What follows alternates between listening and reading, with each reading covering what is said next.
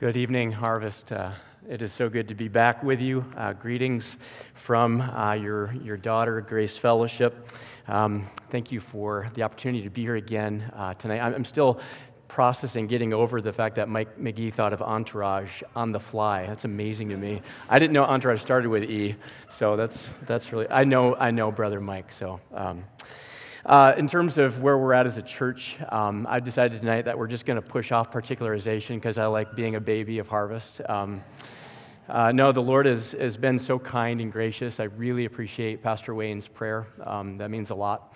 And your prayers for us as we uh, seek to uh, particularize, Lord willing, in May. And uh, the Lord has provided a building for us. Um, if you're ever in Zeeland, because I know there's lots of great reasons to come to Zeeland, um, right by the Dollar General on Main is our new facility. Um, so uh, I'd love for you to come and, and, see it. If you're in the area and you want to contact me, I'd love to show it to you. But uh, our hope is to move in um, in March as we make uh, final preparations for that. So just so much to be thankful for. Um, and, and we just really are so thankful for, for you, for Harvest Church. So thank you. Uh, this evening, I invite you to take out your Bibles and turn with me to the book of Hebrews. As we consider together chapter 4, verses 14 through 16, especially verse 16, as we begin a new year and as we think about prayer dependency and what, what, what does that mean? What does that look like to lean in on God's power? Hebrews chapter 4, beginning at verse 14. This is God's word. Since then, we have a great high priest who has passed through the heavens, Jesus, the Son of God, let us hold fast our confession. For we do not have a high priest who is unable to sympathize with our weaknesses, but one who in every respect has been tempted as we are, yet without sin. Let us then, with confidence, draw near to the throne of grace, that we may receive mercy and find grace to help in time of need. Let's ask God's blessing. Oh God, we come to you this evening and to this awesome text of Scripture, and we pray that you would open our eyes to see wonderful things in it, that you would liberate us, Lord, from the bondage of trusting in ourselves and in our own power and strength, that you would show us our need, show us our weakness, and show us your sufficiency and your strength. Lord, make us a praying people. Make Harvest a praying church. Make Grace Fellowship a praying church. Make all the churches represented here tonight praying churches and, and make our homes praying homes and make us praying Christians. Father, please do this in us and through us, and we will give you all the praise. In Jesus' name, amen. Well, I suppose that by now I should know just how difficult prayer really is. I think it's one of the hardest things that we do. I know a lot about prayer, and I'm sure most of you know a lot of things about prayer. We have a working theology of prayer. Um, and yet, isn't it the case that so often there's a gap between what we know and how we actually pray? Uh, Satan isn't all that intimidated by our theology of prayer, uh, but he certainly is intimidated when we get on our knees. That's where the power is. And one of our core values at Grace Fellowship is prayer dependency. Of course, it'd be sort of hard to imagine a church plant that developed core values that doesn't have prayer in the midst of some of their essentials. And yet, what would it look like uh, to go from uh, words on a website to actuality, to, to practice, to being a, pray, a, a people, a church who, who, who, leans in on prayer? What would that look like? What would that look like as we begin, begin a new year, 2021, for our homes and for you as an individual to, to be prayer dependent? What does that even mean? What does it take to, to get to that point? Prayer doesn't happen overnight. We can't microwave a program. It's not just something that we can simply resolve. It's learned over time, over experience, a lot of times through suffering and trial as things are taken away from us. And we, we learn, don't we, through the discipline often of the Lord, that all we have left is Christ and this wonderful means that He has given to us to commune with the living God in prayer. But for us to grow in this wonderful means of grace, I think we need to have more than uh, just resolve. We need to have a couple of convictions.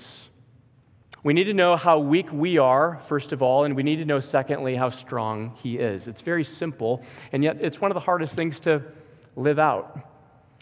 First of all, then, let's consider as we look at the text the weakness we bring in uh, prayer. The weakness we bring.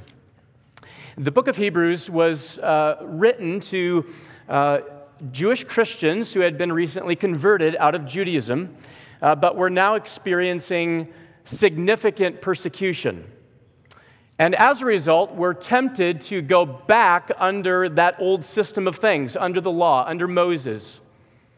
And uh, this is really a, a sermon, an exhortation, where the author pleads with the listeners uh, to hold fast to their confession. Why? Well, not because life is going to get any easier for them, but because of the sufficiency and the supremacy of who Jesus is and all that he has accomplished. Because only in Jesus do we have the forgiveness of our sins. Only in the power of Christ are we sustained in this journey to heaven. And so it is an exhortation. These Hebrew believers were weak, they were vulnerable, and so are we. And so are we. Our circumstances might differ from theirs quite a bit. We might have different temptations, and yet we face very much the same, the, the, the same doubts, the same trials, the same tendency to give in to the worldly flesh. We're weak. In fact, the text actually lets us know that. Jesus, through his word, reminds us of that in verse 15, uh, mentions their weaknesses. Of course, it's referring there to Jesus, who is not unable to sympathize with our weaknesses, but it assumes there that we are weak. Uh, the word weaknesses there is almost untranslatable. It, it has to do with the human condition, body and soul. We're weak physically, uh, but we're also spiritually weak as we face trials. We're, weak to bear underneath those trials. When we face temptations, we're, we're weak to say no to those strong things that pull us away from, uh, from the Word of God. We're weak people.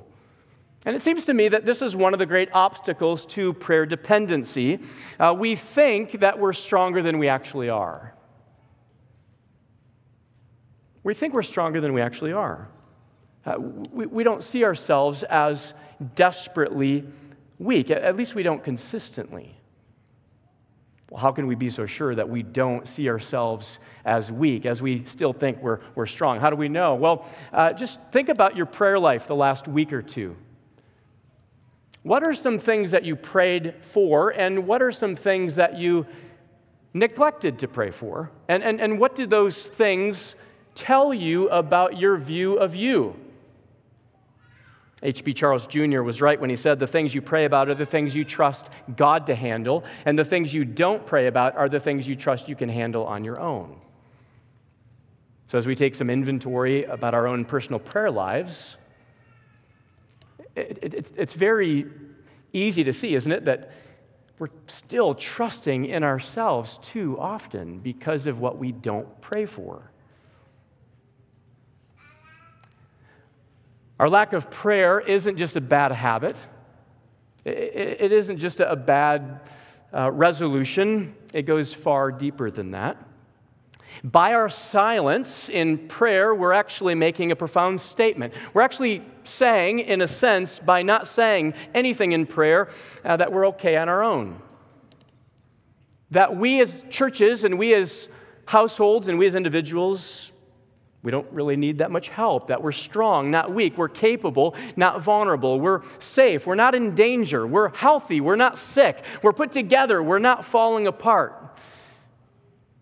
But here, of course, is the great paradox. While the world is constantly telling us that you're strong, the truth is that strength is found in acknowledging our weakness. That is when we will start to pray and really pray, when we sense how weak we really are.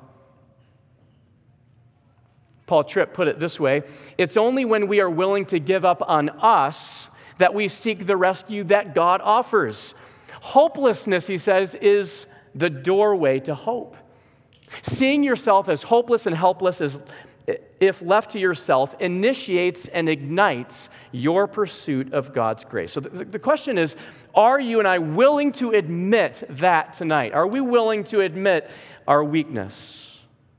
That despite perhaps outward appearances, we're incredibly broken, desperately vulnerable, and thoroughly weak. It, it's, it's there in weakness where prayer will begin to germinate.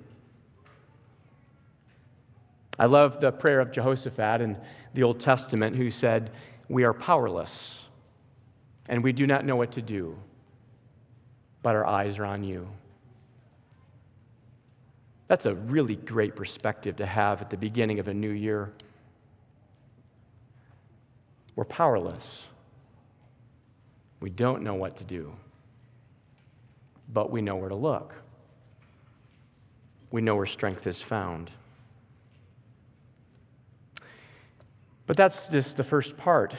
The first conviction we must have is the acknowledgement and, and, and really the, the, the sense of how weak we are, which God shows us in a variety of different ways in our Christian experience.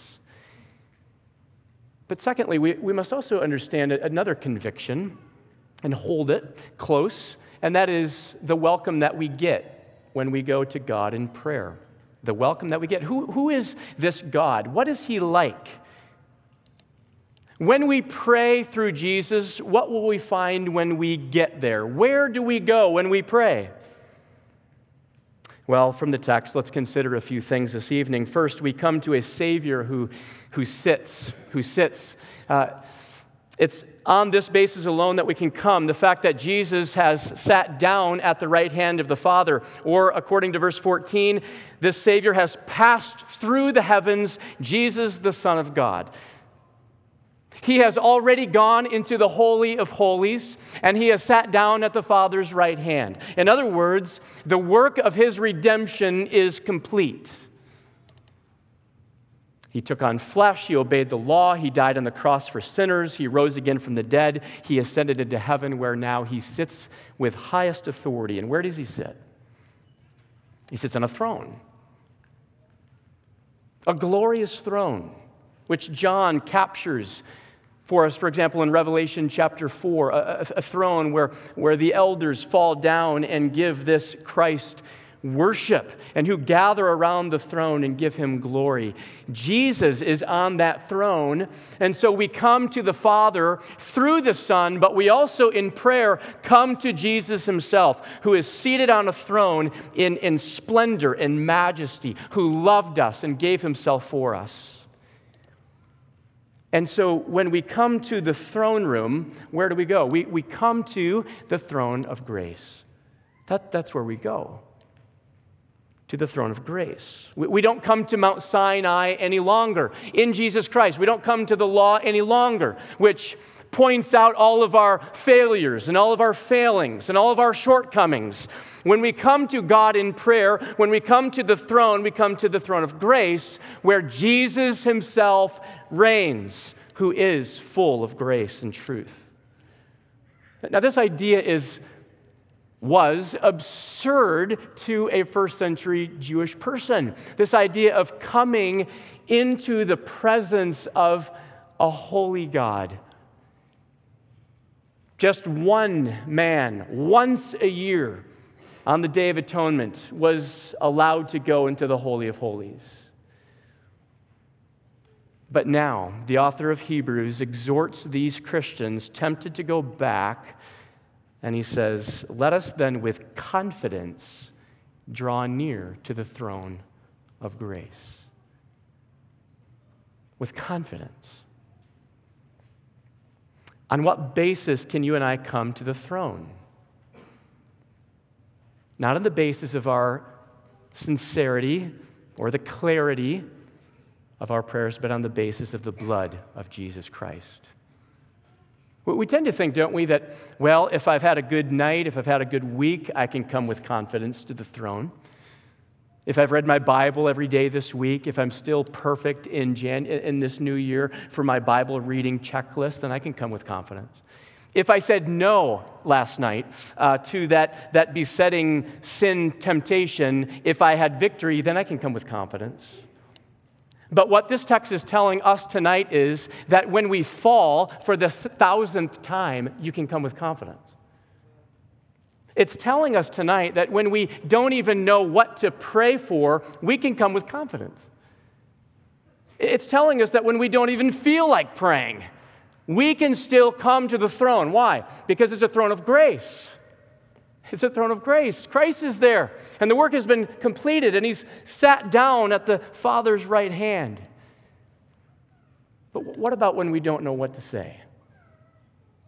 Is anyone like that? the tsunami of life pushing in. We know we're supposed to pray. Here's another January 3 message on prayer. I don't know where to begin. Life is too difficult. Life is too, too heavy right now, maybe, in your life, and, you don't know where to start. What then? Can we come to the throne in confidence? Spurgeon tells us the great illustration of, of a child who uh, stammering, uh, trying to get words out. But he can't. He can't come up with the right vocabulary. He can't come up with the right words. And, and the father or the mother uh, gently lowers themselves down to their level, and, and they know exactly what the child is trying to say. And, and so maybe the dad or the mom actually finishes the sentence for the child. And, and, Spurgeon said that gives you a sense of what it's like for the Spirit to intercede for us and for Christ to intercede for us with groanings too deep for words when we don't even know what to say. The Father knows what we need. We can have confidence. We come to a Savior who sits and his work is finished, but we also come, secondly, to a priest who pleads, don't we? This is what Hebrews is all about, showing the, the uh, uh, superiority of Jesus to all the Old Testament priesthood and system. Jesus is our great high priest, not just one among a long line of many, but Jesus is the final one, the ultimate one, whose sacrifice was once for all. Unlike the other priests who first had to make a payment for their own sins, Jesus was sinless. And because he was sinless, he was qualified to take our sin upon himself. And, and because he rose from the dead, he lives forever. And, and his sacrifice no longer has to be repeated year after year after year. This is what Hebrews is teaching and pleading. It's on this basis that you can hold fast your confession of Christ, because by his death, he saves, as we sang tonight, the, the vilest offender to the uttermost by his blood. There's nothing lacking in his atonement, in other words. And so we confess that Jesus sat down at the right hand of the Father. Some of you at the end of a long day, what do you do? You sit down. Put your feet up finally. His work is complete, it's finished. But is he done ministering to us?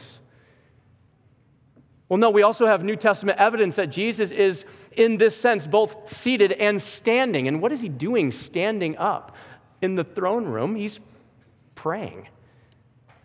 And who's he praying for? He's praying for you. That's a staggering thing to hear. He's praying for you. He's praying for me. He's praying for us. He is ever living to make intercession for us. And here's the thing the one who prays for us gets us. he's, not a, he's not aloof. He understands us. That's what Hebrews is saying in verse 15. For we do not have a high priest who is unable to sympathize with our weaknesses, but one who in every respect has been tempted as we are, yet without sin.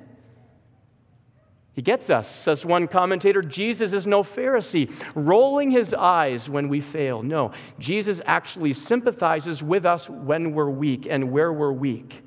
As a loving high priest, he empathizes with the areas where we suffer deficiencies.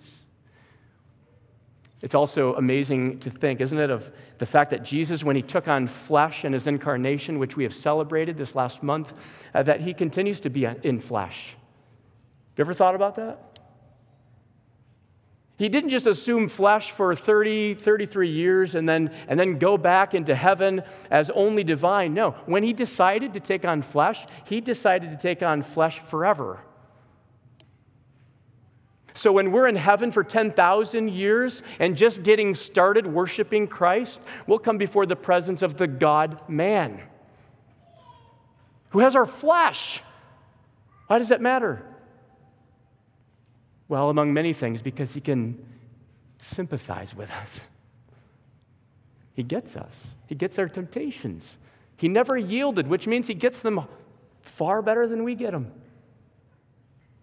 because he never gave in to them. It's an amazing thing, isn't it, that we come to this Jesus? We come to one who pleads for us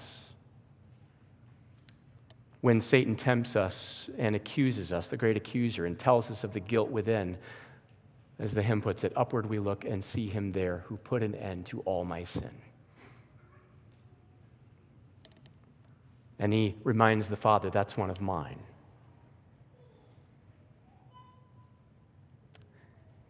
So in prayer, we, by faith through Christ, come to a Savior who sits, whose work is finished. We come to a a prophet and a priest who, who, who pleads for us. Well, lastly, we come to a king. We come to a king who gives. How often do we think this way when we pray?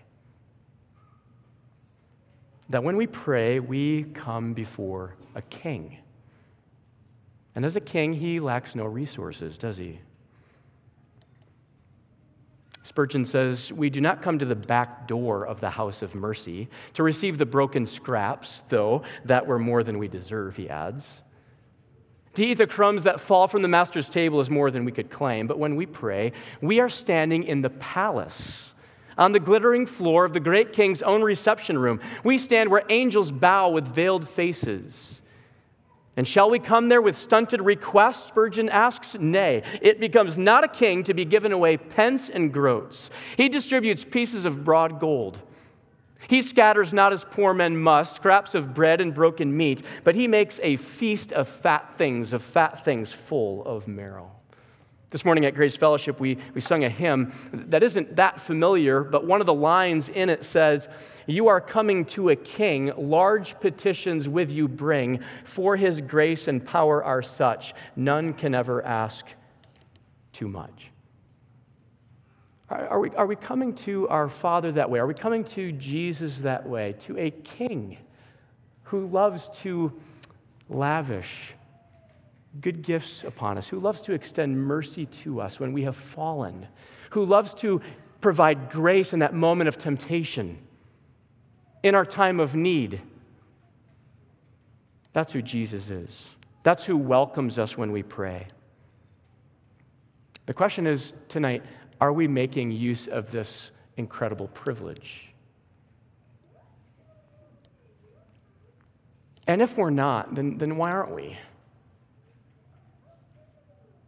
Perhaps it's because we still don't sense how needy we really are. And of course, this will be a lifelong endeavor where we grow in it and, and struggle to believe it and, and then learn it again, sometimes the hard way.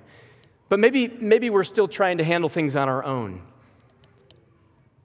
Or could it be that we haven't grasped, and of course we won't grasp it fully, all that we have in Jesus Christ? All that has already been accomplished on our behalf. Well, God is merciful even now to us. We are invited to take our prayerlessness to Him. Ask Him tonight, Harvest Church, to show you your weakness and your need and show him and ask him to show you his strength and his generosity and his glory and his grace. And then come and keep coming and keep coming. When you don't know what to say come. When you're full of jubilant praise come in prayer. When you're broken and, and, and, and overwhelmed come. When you're tempted to sin come. When life is going well come let us then, with confidence, draw near to the throne of grace that we may receive mercy and find grace to help in time of need. Well, that's, a, that's an everyday thing. So this is a daily invitation. Oh, may the Lord make it be a harvest church and in your homes and in your lives. That prayer dependency wouldn't just be something that we slap on a, on a website, but something we are. The good times and the tough times.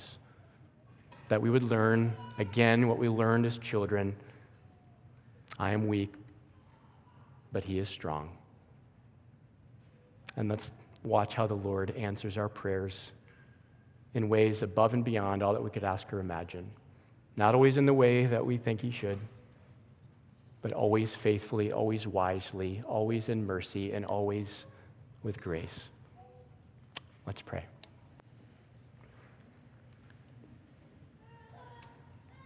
Father, we thank you for this reminder tonight of prayer and how it reorients us, Lord, to things that are true. Lord, the, the world is constantly telling us the message that we are strong in and of ourselves. And at the beginning of a new year, uh, we are called upon by this culture to, to resolve ourselves in our strength and to, to, to make plans. And, and Lord, plans are good and resolutions are fine. But, but Lord, may we see and learn and sense and feel the weight and the reality of our weakness. And Father, in, in that, may we learn who you are as we come to you in prayer. And as we come to the throne room, teach us, O Lord, that it is a throne of grace, that there is Jesus seated, because all of the blood that was required has been shed. And there is Jesus standing that when the accuser shoots his arrows at us and tells us of the guilt within, he ever lives to make intercession for us. And, and there, seated on that glorious throne, is the King. The King who lacks no resource. Father, teach us to pray. For Jesus' sake, amen.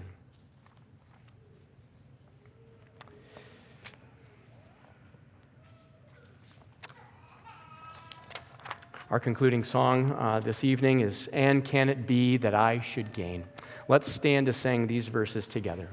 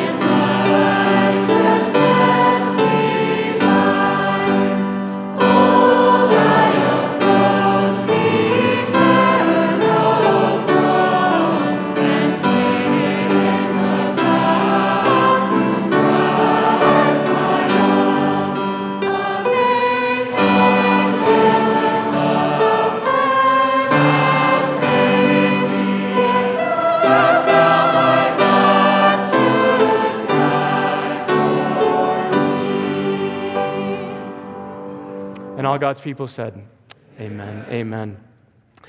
Paul in Ephesians chapter 3 writes, Now to him who is able to do far more abundantly than all that we ask or think, according to the power at work within us, to him be glory in the church and in Christ Jesus throughout all generations, forever and ever. And now may the grace of the Lord Jesus Christ, the love of God the Father, and the fellowship of the Holy Spirit be with you all. Amen.